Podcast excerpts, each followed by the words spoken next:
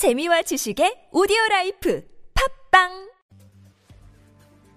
북한의 최신 전투기는 현재 우크라이나 공군이 러시아군과의 전쟁에서 사용 중인 미그 29 전투기 56개입니다. 이 기체들은 2018년 9월 이후 방현 항공기 공장에 입고되어 모두 창정비 및 현대화 업그레이드를 마친 것으로 파악되는데요. 실제로 미그 29는 미 해군의 함재 전투기인 F-18과 유사한 면이 많고 동등한 수준의 선회력을 가지고 있을 것으로 평가됩니다. 모의전에서 미그 29는 F-16C 블록 50을 단거리 미사일로 모의 격추하기도 했으며 미군은 미그 29를 근접전에 한해서만큼은 F-15C와 동등하거나 그 이상의 전투기로 평가하기도 했습니다. 미그 29 전투기는 연비가 좋고 추력도 높은 RD-33 터보팬 엔진을 갖추고 있지만 서방 국가들의 전투기에 비해 10%밖에 되지 않는 고작 400시간 정도의 엔진 수명이 문제입니다. 게다가 항공유가 부족할 경우 포지 이상의 기동이 어렵다는 점, 스피드 브레이크를 쓸 수 없다는 문제가 있어 주날개 외부 연료 탱크를 추가로 장착하는데요. 하필 이 주위계 외부 연료 탱크가 단두 개뿐인 R-27 무장 파일런을 차지한다는 문제가 있습니다. 영상을 재밌게 보셨다면 구독, 좋아요, 알림 설정 부탁드리겠습니다.